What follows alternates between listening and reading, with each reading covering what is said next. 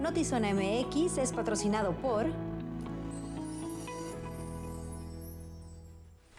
Muy buenas tardes, bienvenidos a Notizona M X. Les saluda con mucho gusto Alejandra Gagiola.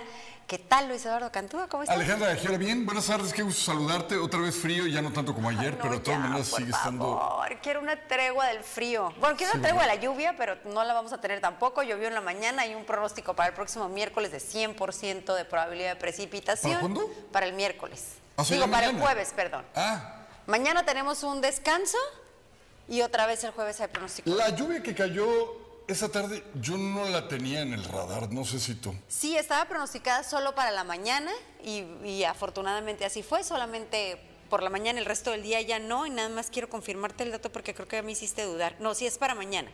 Es para esta noche y para mañana el pronóstico de lluvias. Mañana es miércoles. ¿No se te hace que mañana esta miércoles para la región ha sido una temporada de lluvias larga, inusual, como hace muchos años no la teníamos? Sabes que yo la siento en, en lluvias también, en cantidad de, de agua, pero también en bajas temperaturas. Sí. No es usual que las temperaturas alcancen el termómetro eh, tan bajo.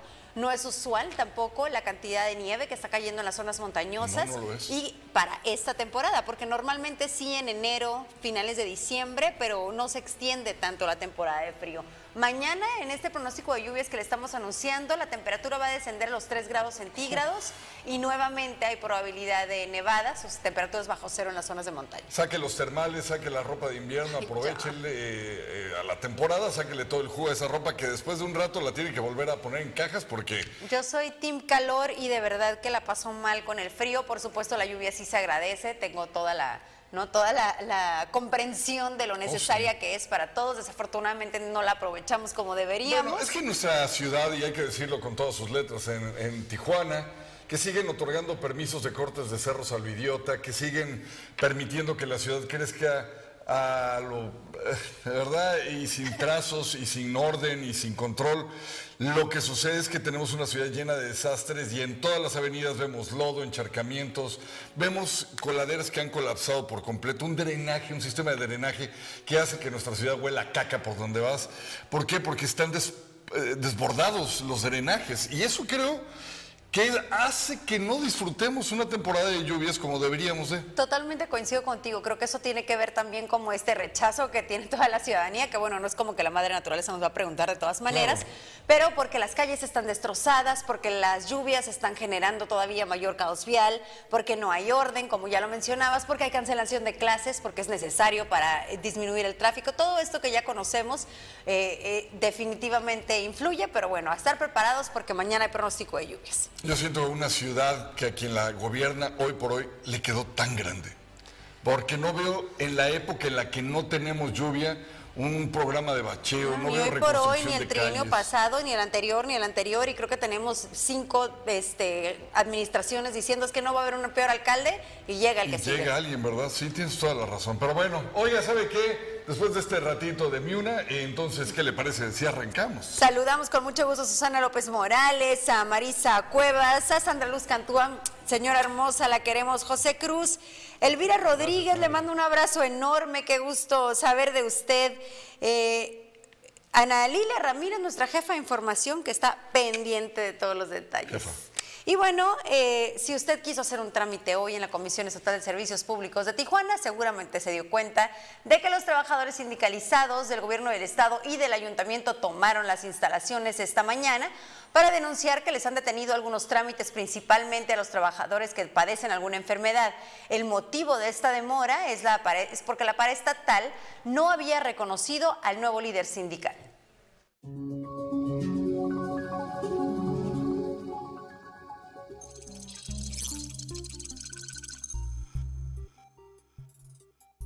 Más de seis mil trabajadores afiliados al Sindicato de Burócratas Sección Tijuana se fueron a paro porque no se ha reconocido al secretario general Guillermo Aldrete como nuevo líder sindical, situación que ha generado demoras en trámites de los trabajadores.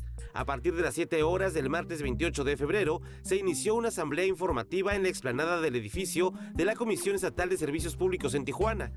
por la que se pusieron en paro los servicios en la paraestatal, el Ayuntamiento de Tijuana, delegaciones municipales y paramunicipales. Derivado de un desconocimiento por parte de autoridades de la C E S y de, del Tribunal Superior de Justicia y del Gobierno del Estado, eh, donde ellos aducen a que carecemos de personalidad por no tener un toma de nota, cuando este toma de nota únicamente es un proceso administrativo, donde se le informa al Tribunal de Arbitraje que ha habido cambio de mesa directiva y este toma nota del cambio y lo archiva en el legajo correspondiente.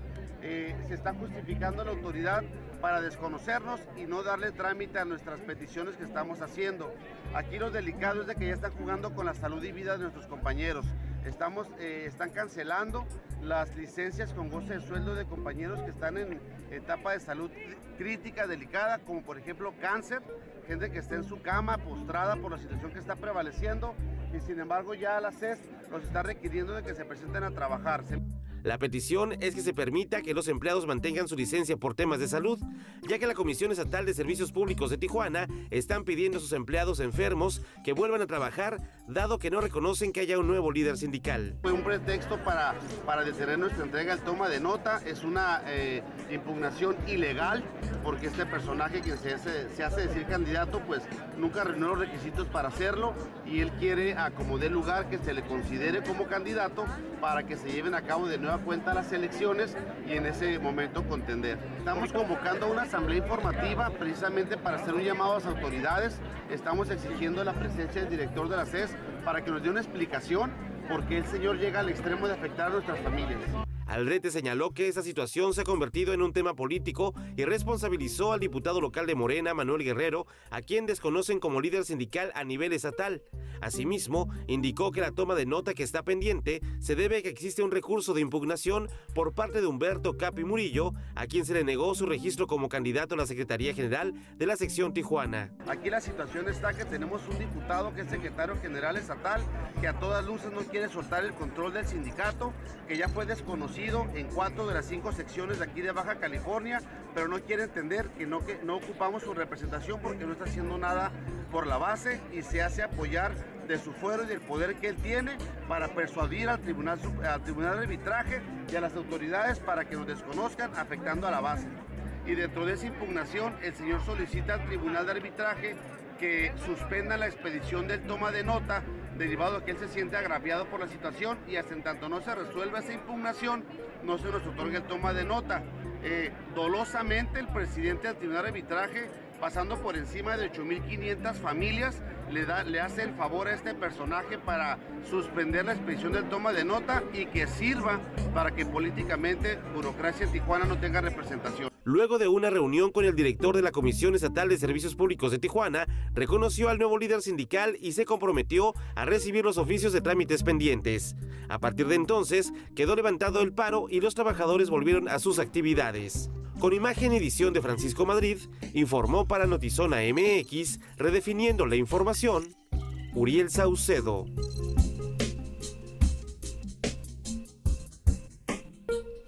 En otro tipo de concentración de gente, esta fue una reunión con integrantes de la Cámara Nacional de Comercio, Delegación Tijuana. El síndico procurador Rafael Leiva Pérez respondió a las inquietudes de los comerciantes. Entre los temas que se tocaron fue la cuestión de seguridad y sobre todo de los permisos que se otorgan a quienes ejercen el comercio ambulante.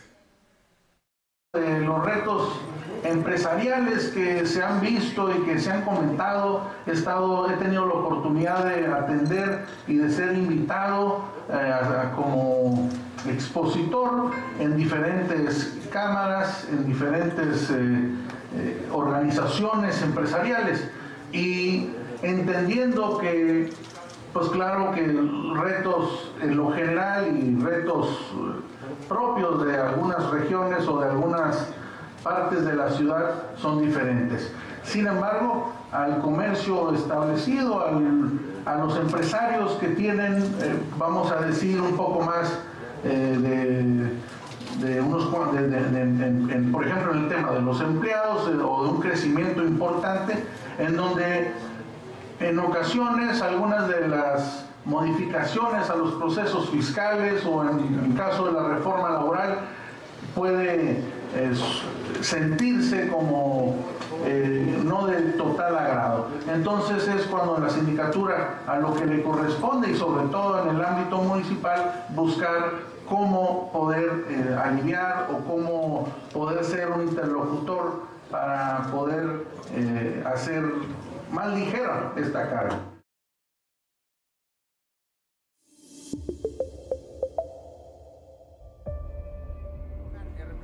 En todo momento. Este proyecto maravilloso, de verdad maravilloso. Y en cualquier lugar. Klimbam. Diversión e información en un solo clic. Estrena el mejor smartphone con Amigo Kit de Telcel. Encontrarás equipos con hasta cuarenta y cinco por ciento de descuento, como el Alcatel uno ele Pro en el Xiaomi Redmi nueve T. Aprovecha y adquiere tu Amigo Kit a un super precio. Para más información, visita tu Telcel más cercano o ingresa a telcel punto com. Si es cinco G, es Telcel.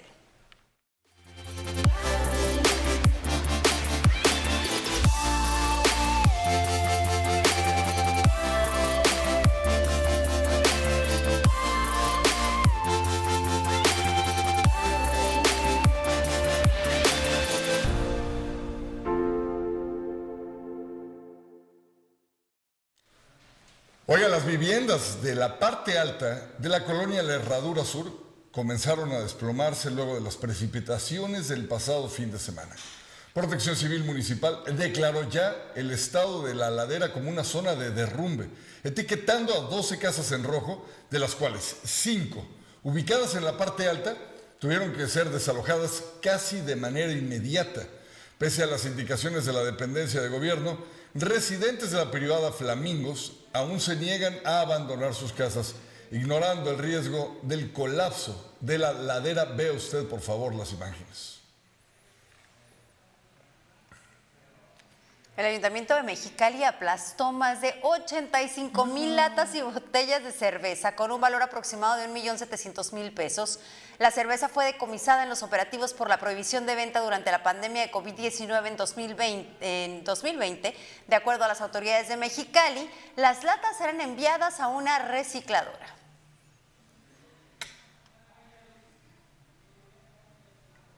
Esa nota no le gustó a Homero Simpson. Oiga, la Policía Municipal atendió el reporte de varias personas que aparentemente venían del extranjero y que se encontraban escapando de un lugar y corriendo a pie tierra sobre el fraccionamiento de Las Lilas. Esto en la delegación de La Mesa. Vea usted, unidades policíacas implementaron un operativo en las, eh, a los alrededores de, del lugar, asegurando a trece personas de sexo masculino, todos indocumentados, por lo que se solicitó apoyo del Instituto Nacional de Migración. Dos personas con lesiones de proyectil de arma de fuego fue el saldo que dejó un ataque armado esta tarde en la calle Cañón Miramar, en la colonia Manuel Paredes. Elementos de la Policía Municipal atendieron el reporte por detonaciones. Al llegar al lugar encontraron a dos personas lesionadas, fueron trasladadas a un hospital. Elementos de la Guardia Nacional resguardaron la zona y desplegaron un operativo por las calles aledañas en busca de los responsables. En Izzi ahora todo es más fácil porque tú eliges cuántos canales quieres ver y los megas que quieras para que no te pierdas las series, películas y producciones originales de tus streamings favoritos. Como Disney Plus con las mejores historias del mundo y ViX Plus con las novelas y el mejor fútbol. Llévatela más fácil, llévatela Izzi. Cumplir tu pago predial ahora es más fácil. Sigue los siguientes pasos para realizarlo a través de transferencia bancaria. uno. Llama al seis uno cuatro, nueve seis cero cero, extensión diez cincuenta y siete. dos. Realiza la transferencia bancaria. tres. Valida tu pago veinticuatro horas después en las oficinas de recaudación de rentas. Y cuatro. Obtén tu recibo oficial. Este dos mil veintitrés, tu predial construye. Pese a que la alerta de género que se emitió en el dos mil veintiuno para advertir a las autoridades la violencia que viven las mujeres en Baja California, solo un cuarenta por ciento de las recomendaciones han sido atendidas a casi dos años de haber sido emitidas.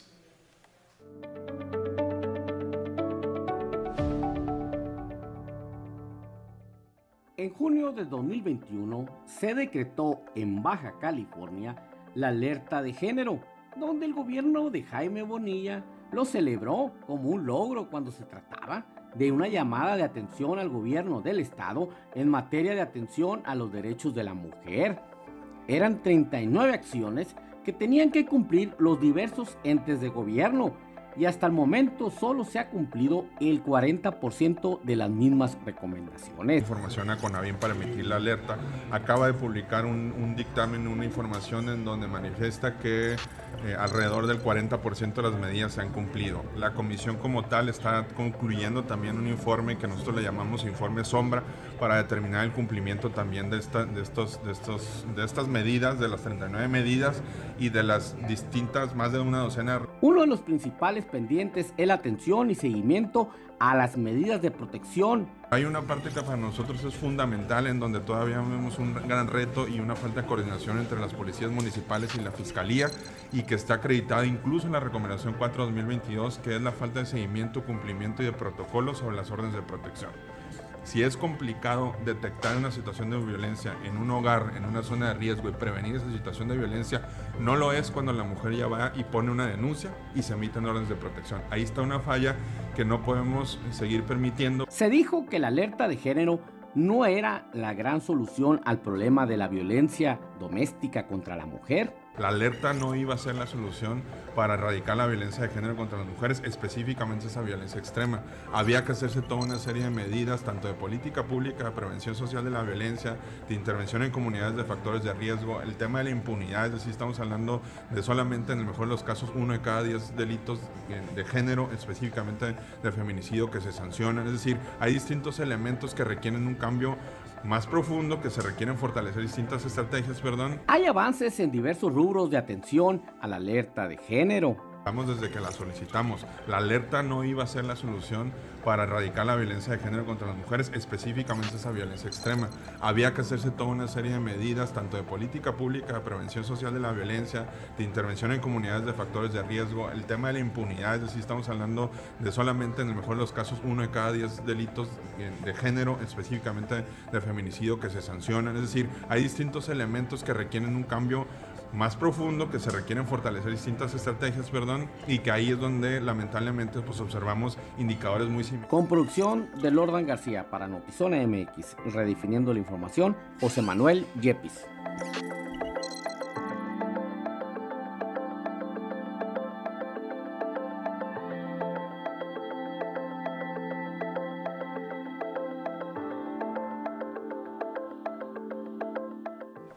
Saludos a quienes se conectan en este momento: Mimi Martínez, Tony Reina, Jimmy Pérez, Alcides Loaiza, Ismael Vázquez, Gab M X, Donato, Paul, Marco Sánchez, Lucio Olvera, Mati, Leo, Virginia Martínez, buenas tardes, hola, Pablo Koch, Dani García, Gerardo García, yo no sé qué haría de verdad sin tus comentarios sobre los outfits de todos los días, que estoy de peluche y que don Cantúa se ve bien cuadrado, es bien cuadrado, si vieras, no, no es cierto. Creo que tiene todo menos cuadrado. Bueno, vamos a continuar con la información. Resulta que se llevó a cabo el primer Green Agora, denominado Cannabis, un recurso natural, a través de Tijuana Verde, segmento de Tijuana Innovadora. Los expositores Andrea Cuevas y Ernesto Alonso Rufo, este último propietario de la Baja Green Labs, mencionaron que han iniciado una despenalización de la planta en diferentes partes del mundo debido a que hay mayor información sobre el uso medicinal que este producto, que puede favorecer a pacientes con enfermedades crónicas y terminales. Cypress llegó a Península. Ven a descubrir tu sándwich favorito. Cypress, arte entre dos panes.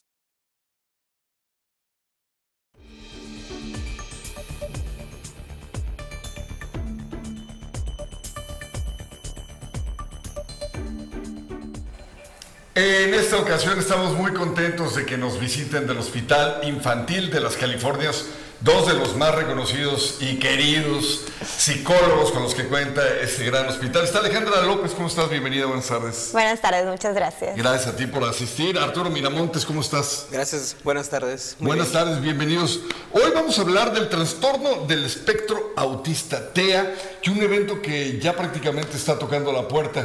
Primeramente, pues deberíamos empezar, me imagino yo, platicando, Alejandra, ¿qué es el espectro autista? ¿A qué nos referimos con él? Bueno, el trastorno de espectro autista o autismo, como también se conoce, es una condición del neurodesarrollo que inicia desde los primeros tres a cinco años de vida, pero que permanece durante toda la vida de esa persona. Eh, los principales retos o diferencias que tienen estos pacientes son en la comunicación, en la forma de interactuar con otros, en la forma de, de pensamiento y también en la parte de integración sensorial. Y en este caso, Arturo, perdóname, ahora te voy a dar la espalda a ti, pero disculpa. Eh, prácticamente... ¿Ustedes qué es lo que hacen o cómo es que llevan a cabo los trabajos para la atención precisamente de los niños? De los niños, bueno, eh, el Hospital Infantil de las Californias tenemos el área de C I A P I, que está integrado por psicólogos, psicopedagogos, terapeutas de lenguaje, eh, terapeutas familiares, este, eh, bueno, entre ellos la unidad de T E A. Todos los que hacemos nosotros somos especialistas que trabajamos eh, con niños y niñas de todas las edades, desde recién nacidos hasta antes de cumplir los eh, dieciocho años, y hacemos lo que es la evaluación, hacemos un plan terapéutico y trabajamos lo que es la intervención. Exclusivamente en lo que es la unidad T E A hacemos una evaluación diagnóstica en la cual eh, por medio de tres especialistas de lenguaje, de psicología y especialistas en T E A hacen lo que es una integración y se hace un plan eh, terapéutico para dar la integración hacia los niños. Y en este caso, bueno, entonces hay, una, hay un evento, hay una jornada que está destinada para quiénes, quiénes pueden acudir, quiénes pueden hacer eh, una, digamos, una visita para reservar un lugar. Vale. Como parte del trabajo que hacemos desde la unidad T E A, eh, este año hicimos una segunda jornada de formación para padres de familia y para profesionales. Eh, la jornada será el próximo diez y once de marzo, el diez de marzo es para profesionales de la salud mental y de la educación en Cetis Universidad y el once será para padres en el hospital infantil. Y este año elegimos el tema de integración sensorial porque es uno de, los, de las alteraciones o dificultades que más se presentan en los niños con autismo.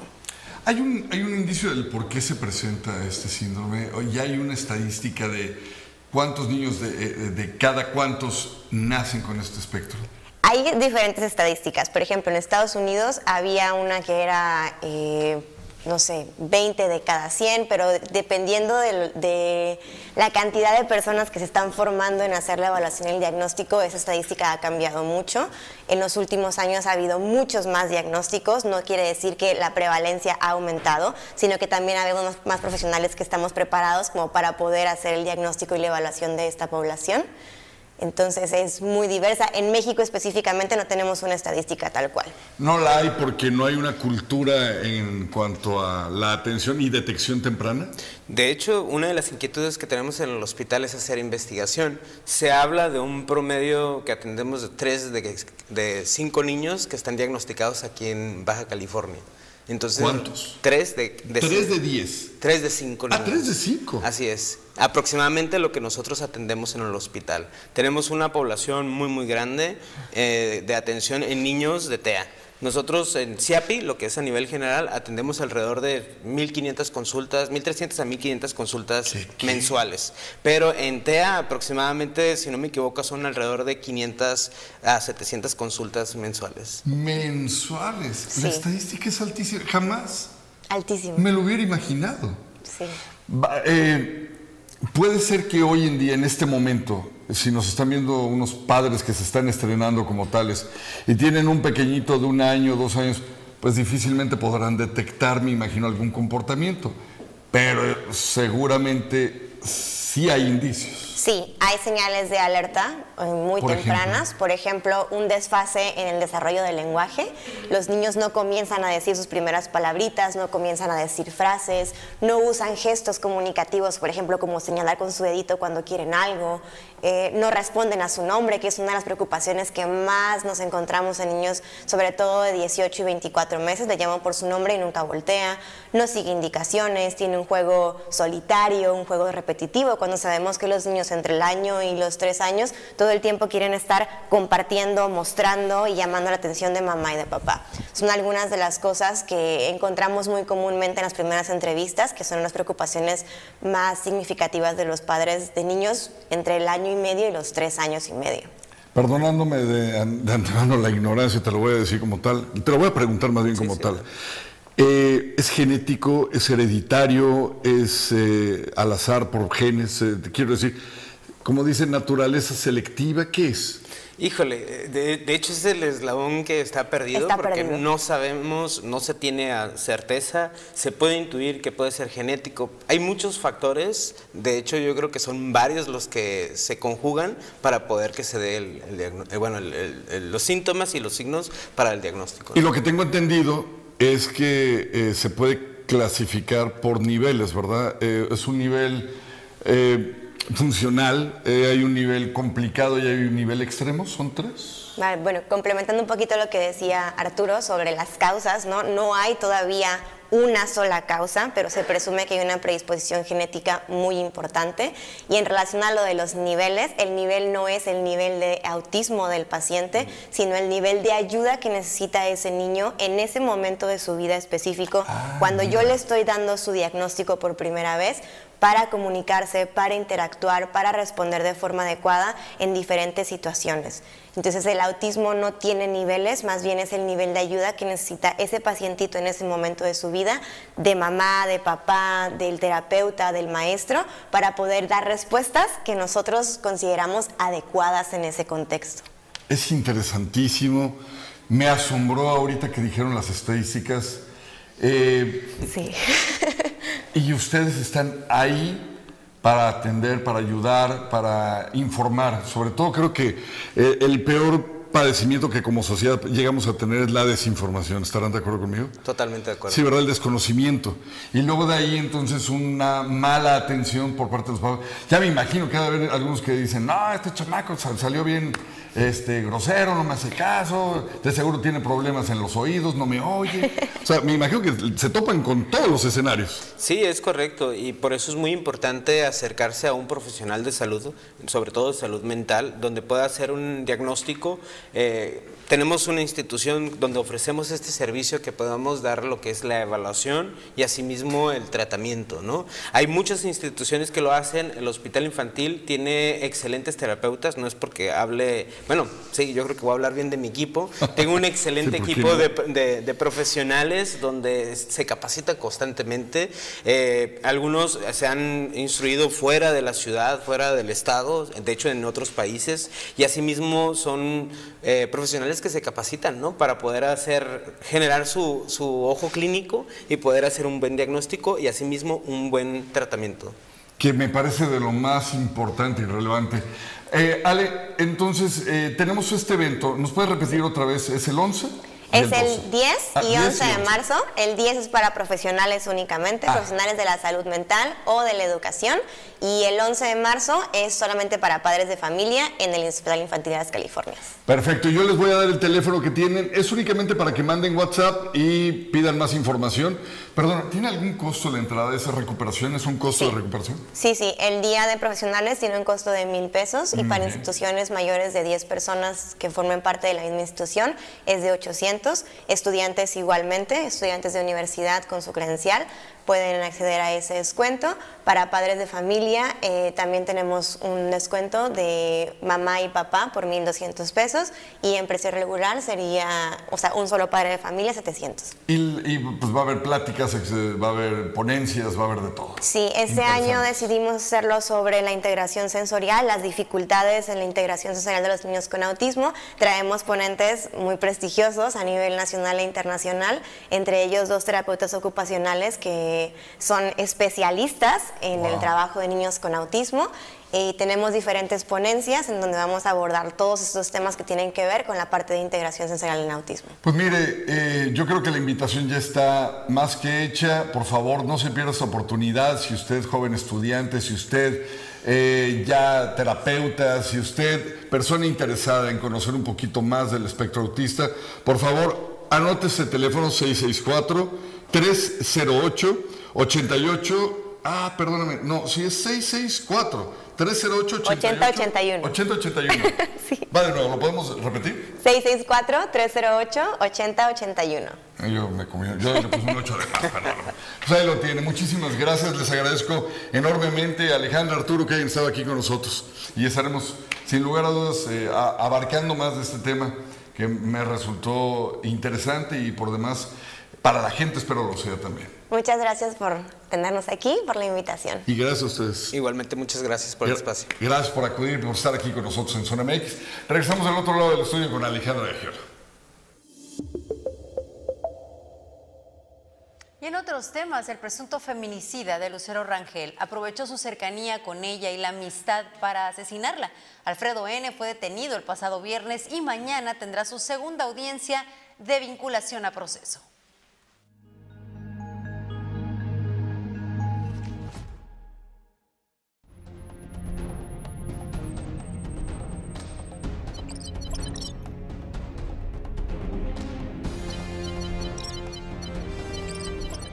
Alfredo N. era amigo de Lucero Rangel, quien es señalado como presunto feminicida de la joven de veintiún años, detenido el pasado viernes y recluido en el penal de la Mesa en Tijuana. Así lo señaló la hermana de Lucero, Mayra Rangel. Este, pues lo único que se está ahorita es que él era su amigo y pues yo no, yo no lo conozco, yo no, no sé quién es. Mm, del tiempo exacto que de su amistad de ellos no, no tengo conocimiento de... De eso nada más sé que, que en efectivo eran amigos, que él iba a su casa de... Mayra Rangel indicó que fueron amigos y familiares de Lucero quienes lograron identificar al presunto feminicida a días de su muerte. Asegura que en el mismo lugar donde fue abandonado el cuerpo sin vida de Lucero dentro de un refrigerador, vivía el presunto feminicida. Por lo que la Fiscalía General del Estado después de un año logró una orden de aprehensión. Una detención que dicen que es justicia luego del asesinato. Pues de primero sí estaban muy enojados, la verdad, porque pues pasó un año y no, no nos daban respuestas, no nos daban largas, me hacían esperar mucho tiempo en la fiscalía.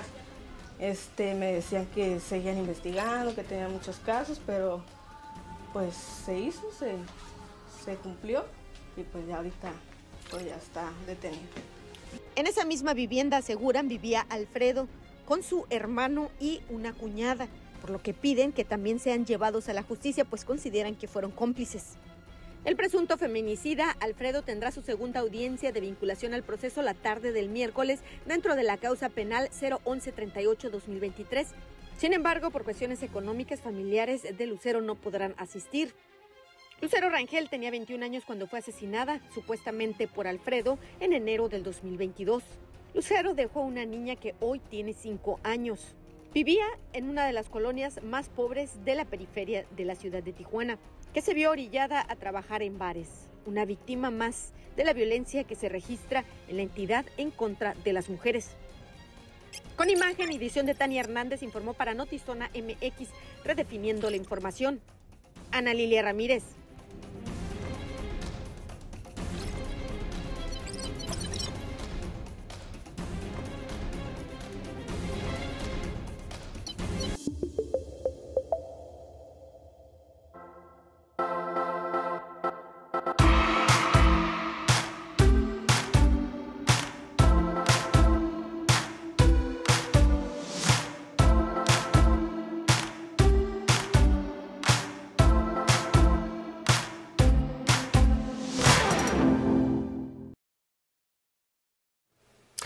Estamos de regreso y oiga, usted ha gustado, aplaudido, ha pedido a gritos esta sección y regresa de nueva cuenta el ¿Quién es? En este caso le toca a Jorge Figueroa. ¿Usted lo conoce?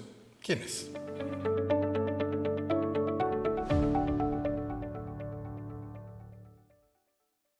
Sí, Jorge Figueroa, presidente de Canacintra, Tijuana. Okay.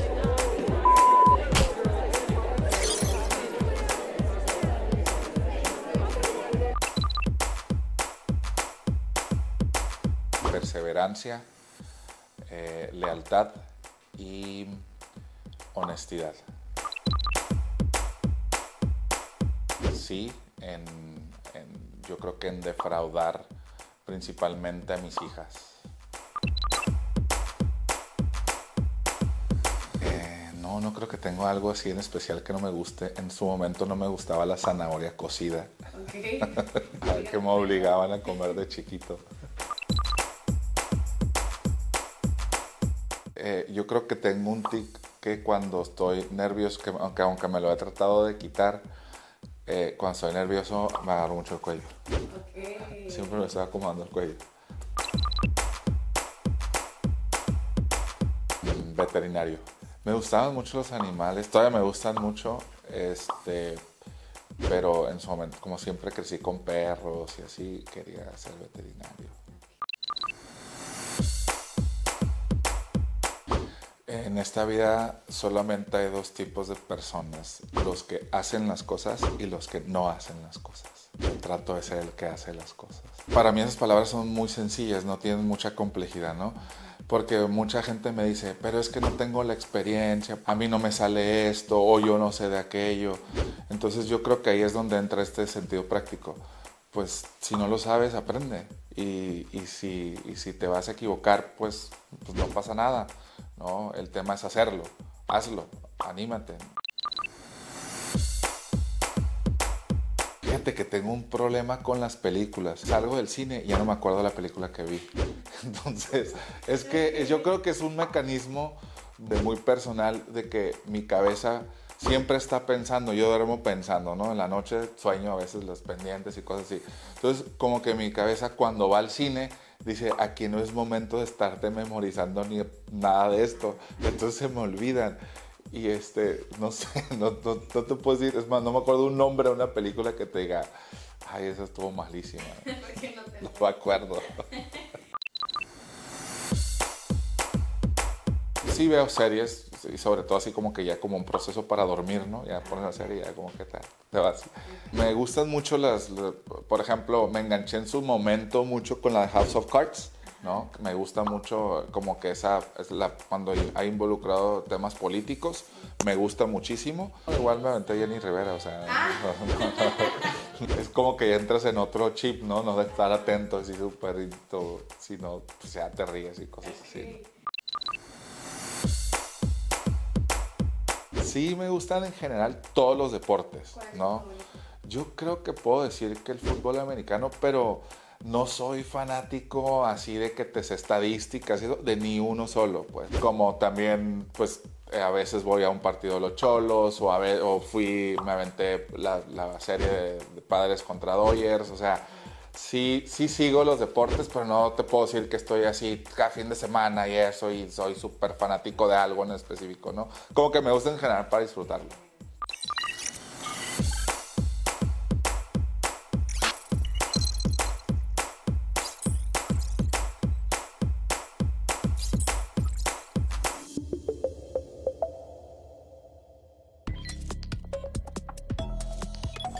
Información en breve desde Notizona M X. Tesla se queda en Monterrey. Después de la plática con Elon Musk, Andrés Manuel López Obrador no le quedó otra más que hacer acuerdos y la planta de Tesla no se va de, de Nuevo León, pero sí se queda con consumo de agua reciclada. Hace tres años se confirmó el primer caso de COVID diecinueve en México. De acuerdo con el gobierno, han muerto trescientas treinta y dos mil novecientas ochenta y seis personas por el virus, pero el INEGI reportó que tiene otros datos y podrían elevar esta cifra. Mientras tanto, una viróloga china denunció que el Partido Comunista de China liberó intencionadamente el COVID diecinueve para matar a millones de personas. Asesinaron a una mujer frente a sus dos hijos en Oaxaca. Suman tres víctimas de violencia feminicida. Según los reportes, los menores de cinco y siete años presenciaron lo sucedido y fueron quienes informaron a las autoridades. El esposo, el presunto responsable, se dio a la fuga. El I N E confirma palo a Alito Moreno. No podrá extender su mandato en el P R I. El Consejo General del Instituto Nacional Electoral invalidó las modificaciones a los estatutos del Partido Revolucionario Institucional para que su dirigente Alejandro Moreno Cárdenas pueda extender su mandato hasta el dos mil veinticuatro.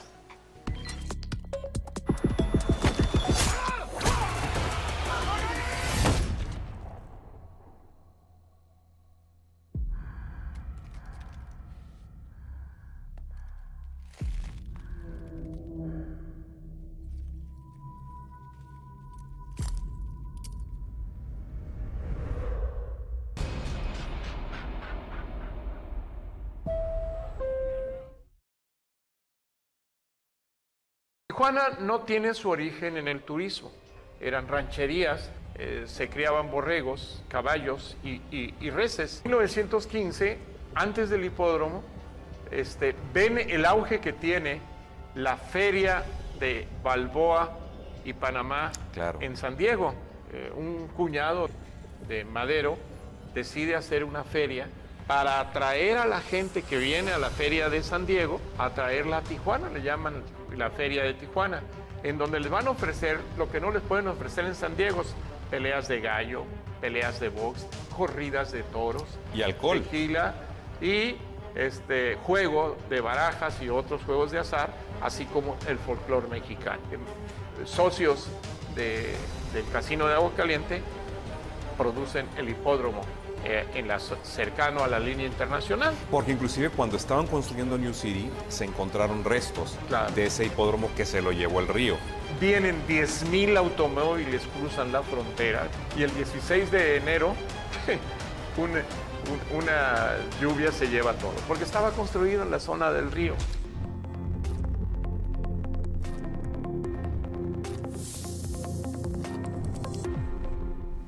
Hoy a las siete en punto, Zona Contexto con Pablo Barragán.